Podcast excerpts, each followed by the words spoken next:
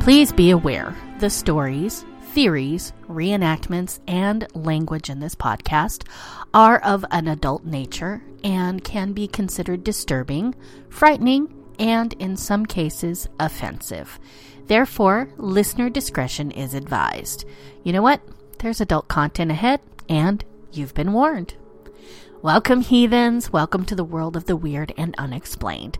I am your host, Nicole Delacroix, and together we will be investigating stories about the weird, wonderful, unexplained, eerie, scary, and downright unbelievable. There will be tales of ghosts, murder, supernatural beings, and unexplained mysteries. So, sit back, grab your favorite drink, relax, and prepare to be transported to today's Dark Enigma. And on today's Dark Enigma, well, we're putting all the anger and angst of the past year behind us and focusing on something that we can all agree upon. That's right, the upcoming holiday season. All right, with that said, we will still be playing our drinking game. And as you know, the drinking game is only for those that are at home and have nowhere else to go tonight. The choice of libation is yours, so choose your poison accordingly. All right, now for the game part. How about every time I say tradition? That's going to be a single shot. And every time I say Christmas, that will be a double shot. All right, we've got the business end out of the way, and we can jump headfirst into today's Dark Enigma. And regardless of religion or what you choose to celebrate, it is one of the biggest holidays. And with the roller coaster year we've had, well, it should be one of the biggest and best holidays yet. And why? Well, because we deserve it. So it's time to get out the tacky, ugly sweaters, pull out the decorations, preheat that oven, because we're going to be talking trees, food, and celebration today. Christmas. Ah, yes. Just saying the word brings visions of shining ornaments hanging on a beautiful evergreen tree, filling the room with a fresh scent of pine and warmth. We huddle close to family and friends, and we use this time to reflect and celebrate the passing of yet another year. Christmas is a newer holiday, but its origins are steeped in traditions from millennia past. In the Northern Hemisphere, the winter solstice has been viewed as a time for feasting, merrymaking, but also a time of sacrifice. All of our current traditions sprang from the celebration of the winter solstice of our Nordic forefathers, from the Yule log to the decorated tree, and even singing of carols, which is also known as wassailing. Yeah, I know, you really needed to know that. But it wasn't until the Roman Saturnalia that week long celebration that we talked about last week, where gift giving became part of the festivities. And even though the Roman holiday was about giving presents, the Romans knew it was far more important to honor the agricultural gods. That's right, winter festivals were common in Greece, Rome, and into the British Isles. But when a barely new religion called Christianity popped up, the new hierarchy had trouble converting, well, the pagans. Because, you know, the pagans are tough SOBs. Sorry to say it, they stick to their guns. As such, they didn't want to give up their old holidays and customs, which I can understand. Christian churches were built on old pagan worship sites, and pagan symbolism was incorporated into the Christian faith. Within a few centuries, the Christians had everybody worshiping a new holiday celebrated on December the 25th, known as Christmas. Christmas is both a religious holiday and a worldwide cultural and commercial phenomena. For two millennia, people around the world have been observing it with traditions and practices that are both religious and secular in nature. Christians celebrate Christmas Day as the anniversary of the birth of Jesus of Nazareth. Popular customs include exchanging gifts, decorating Christmas trees, attending church, sharing meals with family and friends, and, of course, waiting for Santa Claus to arrive. December 25th, Christmas Day, has been a federal holiday in the United States since 1870. But where are the origins of Christmas anyway? You know what? I'm glad you asked. And even if you didn't ask, I'm going to tell you anyways, because that's how I roll. You guys should know that by now. The middle of winter has long been a time of celebration around the world. Centuries before the arrival of that man called Jesus, early Europeans celebrated light and birth in the darkest days of winter. Many peoples rejoiced during the winter solstice when the worst of the winter was behind them and they could look forward to longer days and extended hours of sunlight. In Scandinavia, the Norse celebrated Yule from December 21st, the winter solstice, into January. In recognition of the return of the sun, fathers and sons would bring home large logs, which they would set on fire. The people would feast until the log would burn out, which could take as long as 12 days. The Norse believed that each spark from the fire represented a new pig or calf that would be born during the coming year. So the bigger the log, the better the summer, right? The end of December was a perfect time for celebration in most areas of Europe. At that time of year, most cattle were slaughtered so they would not have to be fed during the winter. So for many, it was the only time of year when they had a supply of fresh meat. In addition, most wine and beer made during the year was finely fermented and, well, ready for drinking. Woohoo! After my own heart. Love it. In Germany, people honored the pagan god Odin during the midwinter holiday. Germans, well, were terrified of Odin, as they believed he made nocturnal flights through the sky to observe his people and to decide, well, who would prosper or perish. Because of his presence, most people chose to stay inside. Now, last week we talked about Rome, where winters were not quite as harsh as though in the far north, Saturnalia, that holiday in honor of Saturn, the god of agriculture, was celebrated. Beginning in the week leading up to the winter solstice and continuing for a full month, Saturnalia was a hedonistic time when food and drink were plentiful and the normal Roman social order was turned upside down. For a month, slaves would become masters. Peasants were in command of the city. Businesses and schools were closed so that everybody could enjoy the fun. And also around the time of the winter solstice, Romans observed Juvenalia, a feast honoring the children of Rome. In addition, members of the upper classes often celebrated the birth of Mithra, the god of the unconquerable sun, on December the 25th. I know you guys were wondering why we picked December the 25th. Now you know. It was believed that Mithra, an infant god, was born of a rock. For some Romans, Mithra's birthday was the most sacred day of the year. Now, in the early years of Christianity, Easter was the main holiday. The birth of Jesus wasn't even celebrated. But in the fourth century, church officials decided to institute the birth of Jesus as a holiday. Unfortunately, the Bible doesn't really give a big date for his birth, a fact that Puritans later pointed out in order to deny the legitimacy of the celebration although some evidence suggests that his birth may have occurred in the spring, because why would shepherds be herding in the middle of the winter, right? But it was Pope Julius I that decided December the 25th. Now, it's commonly believed that the Church chose this date in an effort to adopt and absorb the traditions of the pagan Saturnalia festival. First called the Feast of the Nativity, the custom spread to Egypt by 432 and up to England by the end of the 6th century.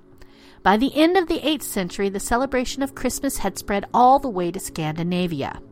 Today, in the Greek and Russian Orthodox churches, Christmas is celebrated 13 days after the 25th, which is also referred to as the Epiphany or Three Kings Day. This is the day that it's believed that the three wise men finally found Jesus in the manger. Although, interestingly enough, if he was born in spring, they would have been a little bit early for that one. But, you know, we don't apply logic to religion, do we? Anyways, by holding Christmas at the same time as traditional winter solstice festivals, church leaders increased the chances that Christmas would be popularly embraced, but gave up the, the ability to dictate how it was going to be celebrated. By the Middle Ages, Christianity had, for the most part, replaced pagan religion. On Christmas, believers attended church, then celebrated raucously in a drunken, carnival like atmosphere, similar to, well, Mardi Gras, which, you know, why did we ever get rid of that?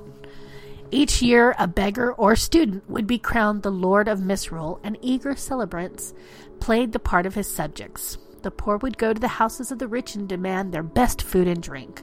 Ah, can we do that this year? I am all for it. Anyways. If owners failed to comply, their visitors would most likely terrorize them with mischief. Ah, the egging of the houses. Is that where that began? Christmas became the time of year when the upper classes could repay their real or imagined debt to society by entertaining less fortunate citizens. And you always wondered why they come knocking on your door around Christmas time for money. And now you know. In the early 17th century, a wave of religious reform changed the way Christmas was celebrated in Europe. When Oliver Cromwell and his Puritan forces took over England in 1645, they vowed to rid England of dissidents, and, as part of their effort, they canceled Christmas. By popular demand, Charles II was restored to the throne, and, with him, came the return of the popular holiday. Thank God for that, right? The Pilgrims, English separatists that came to America in 1620, were even more orthodox in their Puritan beliefs than Cromwell. As a result, Christmas was not a holiday in early America. From 1659 to 1681, the celebration of Christmas was actually outlawed in Boston.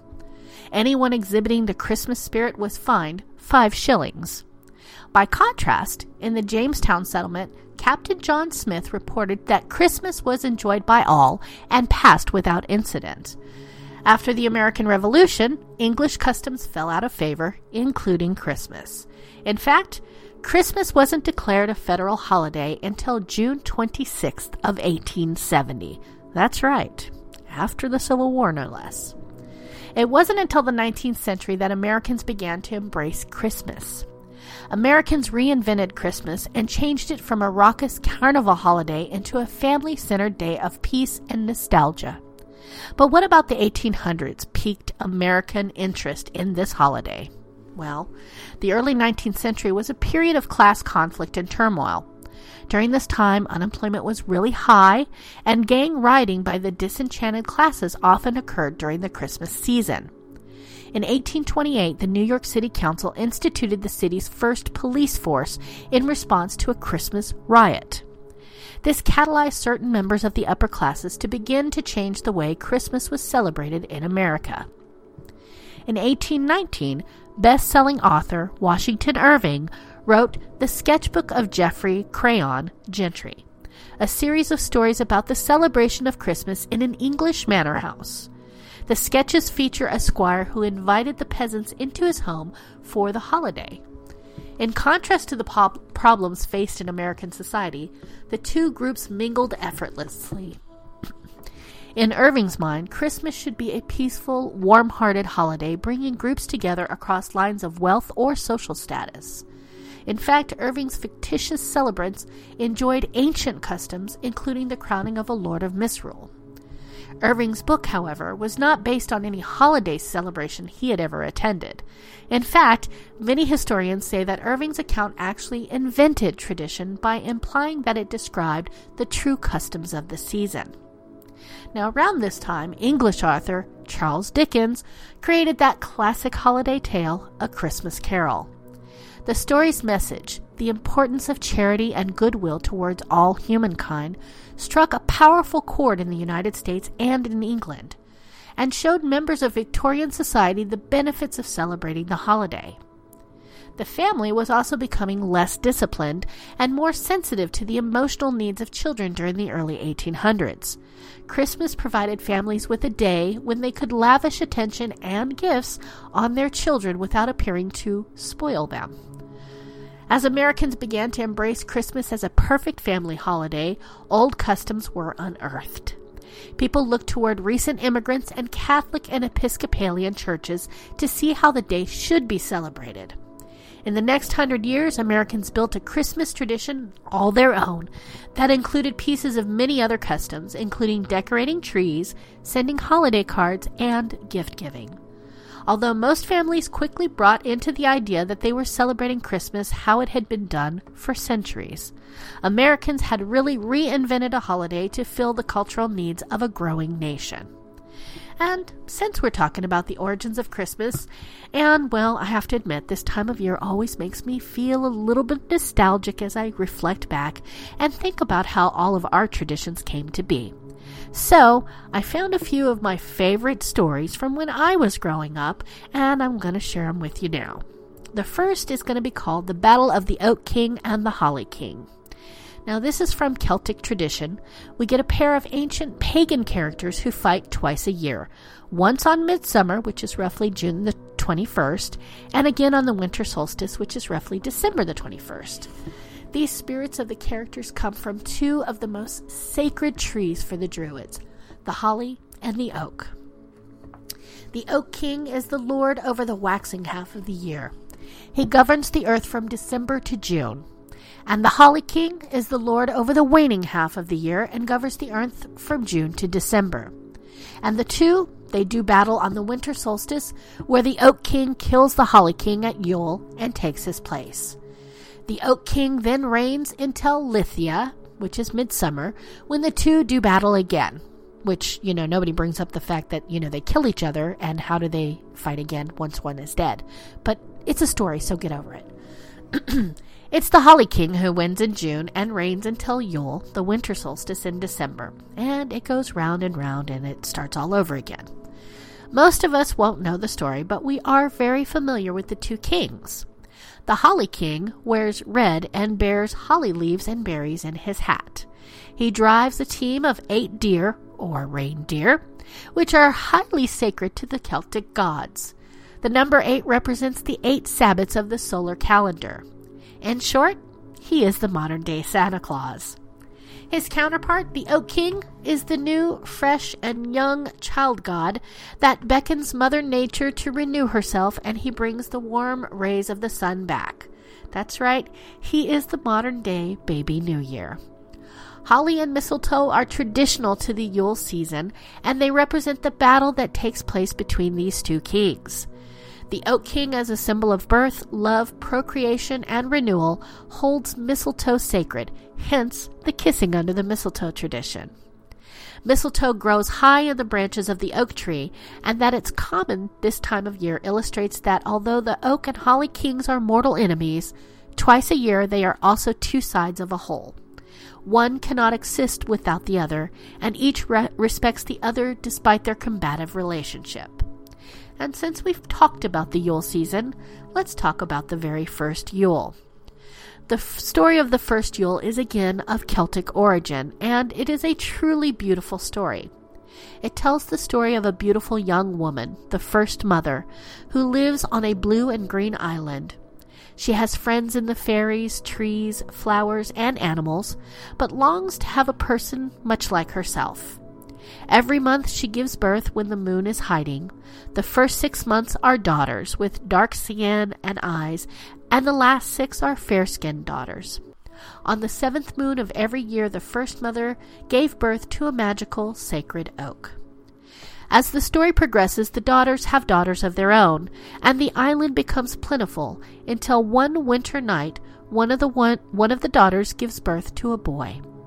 It was on the longest, coldest night of the year, so all the daughters and animals were huddled for warmth. But no matter what they did, the baby boy could not get warm. It is only when the sacred oak tree sacrifices itself for firewood that the baby finally warms. After that, every year the island people bring a special tree to the center of the island on the longest, coldest, darkest night of winter, and they honor the tree with special ornaments and fairy dust. They pick one very special branch or log and sing their favorite songs while decorating it, and this log becomes a present where all the children of the island would come and hear the story of the gift of the first oak tree.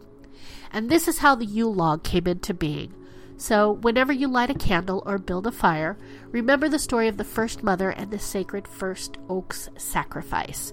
And no matter how cold and dark it seems, the sun will always be reborn and bring us warmth and light again. All right, and now for the last story on this cold winter's night, which, you know, is technically for Christmas, but it's Tuesday, so, you know, listen to it now and then maybe again on Friday when it's Christmas. Anyways, the last song, the last story, I'm sorry, is the first song. A long time ago, when the earth and the sun made the first beings, it was springtime, and the sun shone warm and bright from high above. Mother Earth was a proud mother, and she held and fed all the plants, animals, and people with tenderness and love. It was a time of great joy and delight, and the children of the earth grew strong throughout the summertime. Then autumn came, and Mother Earth began to sleep longer every day. She grew tired and pale, and could no longer feed her children or even had the strength to make new life. High above, the sun grew more distant and took longer to return every morning. And the nights grew longer and cold winds blew where none had blown before. One day, Mother Earth went to sleep. She wrapped herself in a blanket of snow and rested her head on pillows of dried leaves. Her children tried to wake her, but nothing would rouse her from her slumber. In the sky, Father Sun was nowhere to be seen, and the children grew fearful. This was the longest night they had ever known, and in their despair they cried out, What shall become of us? Earth Mother sleeps. Father Sun is so far away that we can barely see him in the sky. What shall we do? The children brought their question and fears to the moon, sister of the sun. She closed her eyes and searched herself for an answer. She opened her eyes and said, When hope is lost, the best way to get it back is with a song.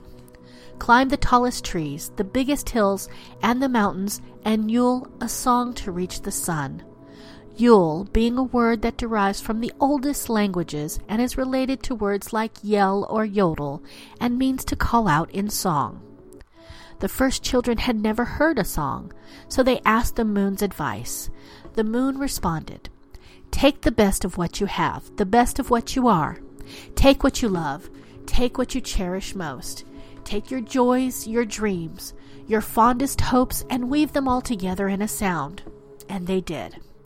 They stood in all the places that would bring them closest to the sun, and let their voices ring out to make a bridge of song across the sky to reach the distant sun.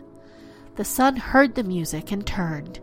He wrapped himself in all his light and warmth and sped to where the singing voices called. As he drew near, the sleeping Mother Earth did stir and dreamed a dream of spring.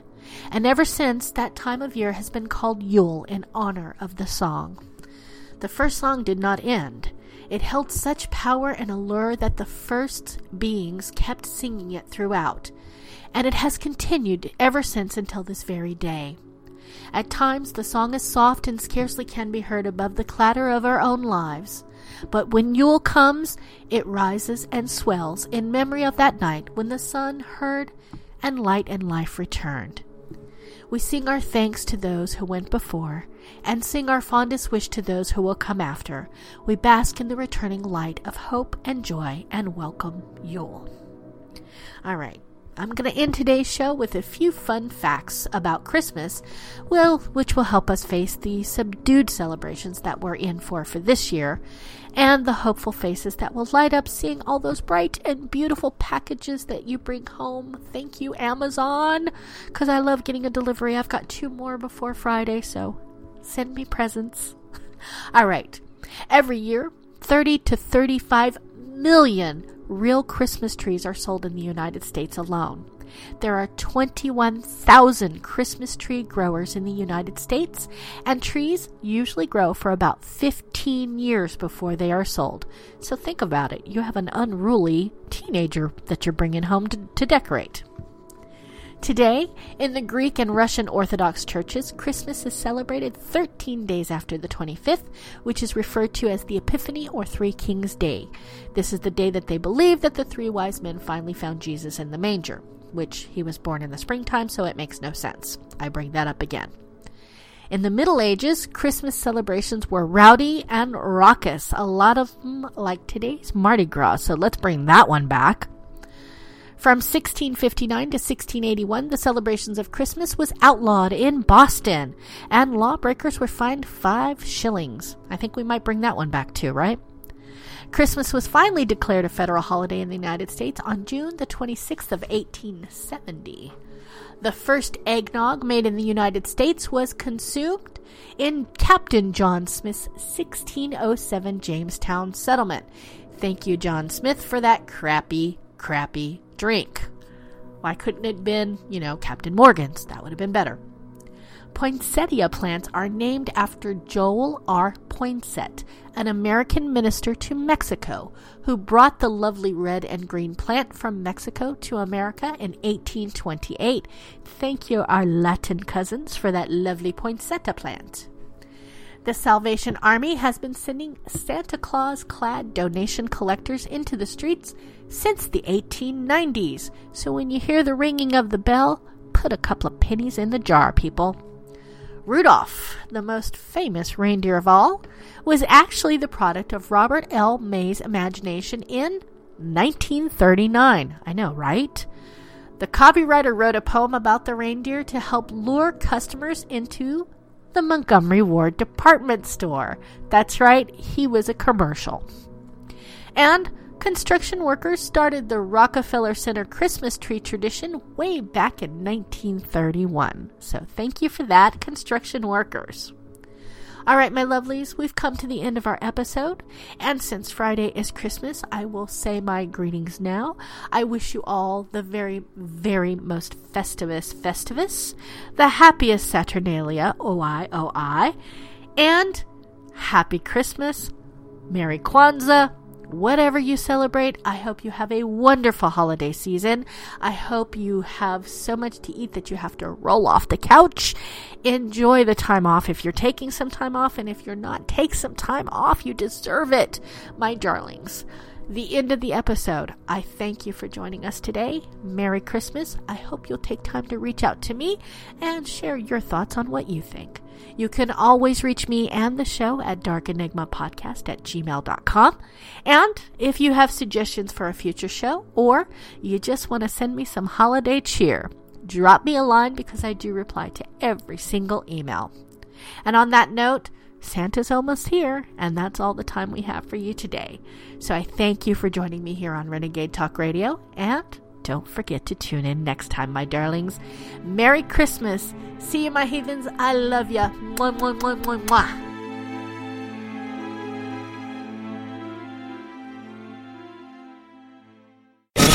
We don't sugarcoat shit.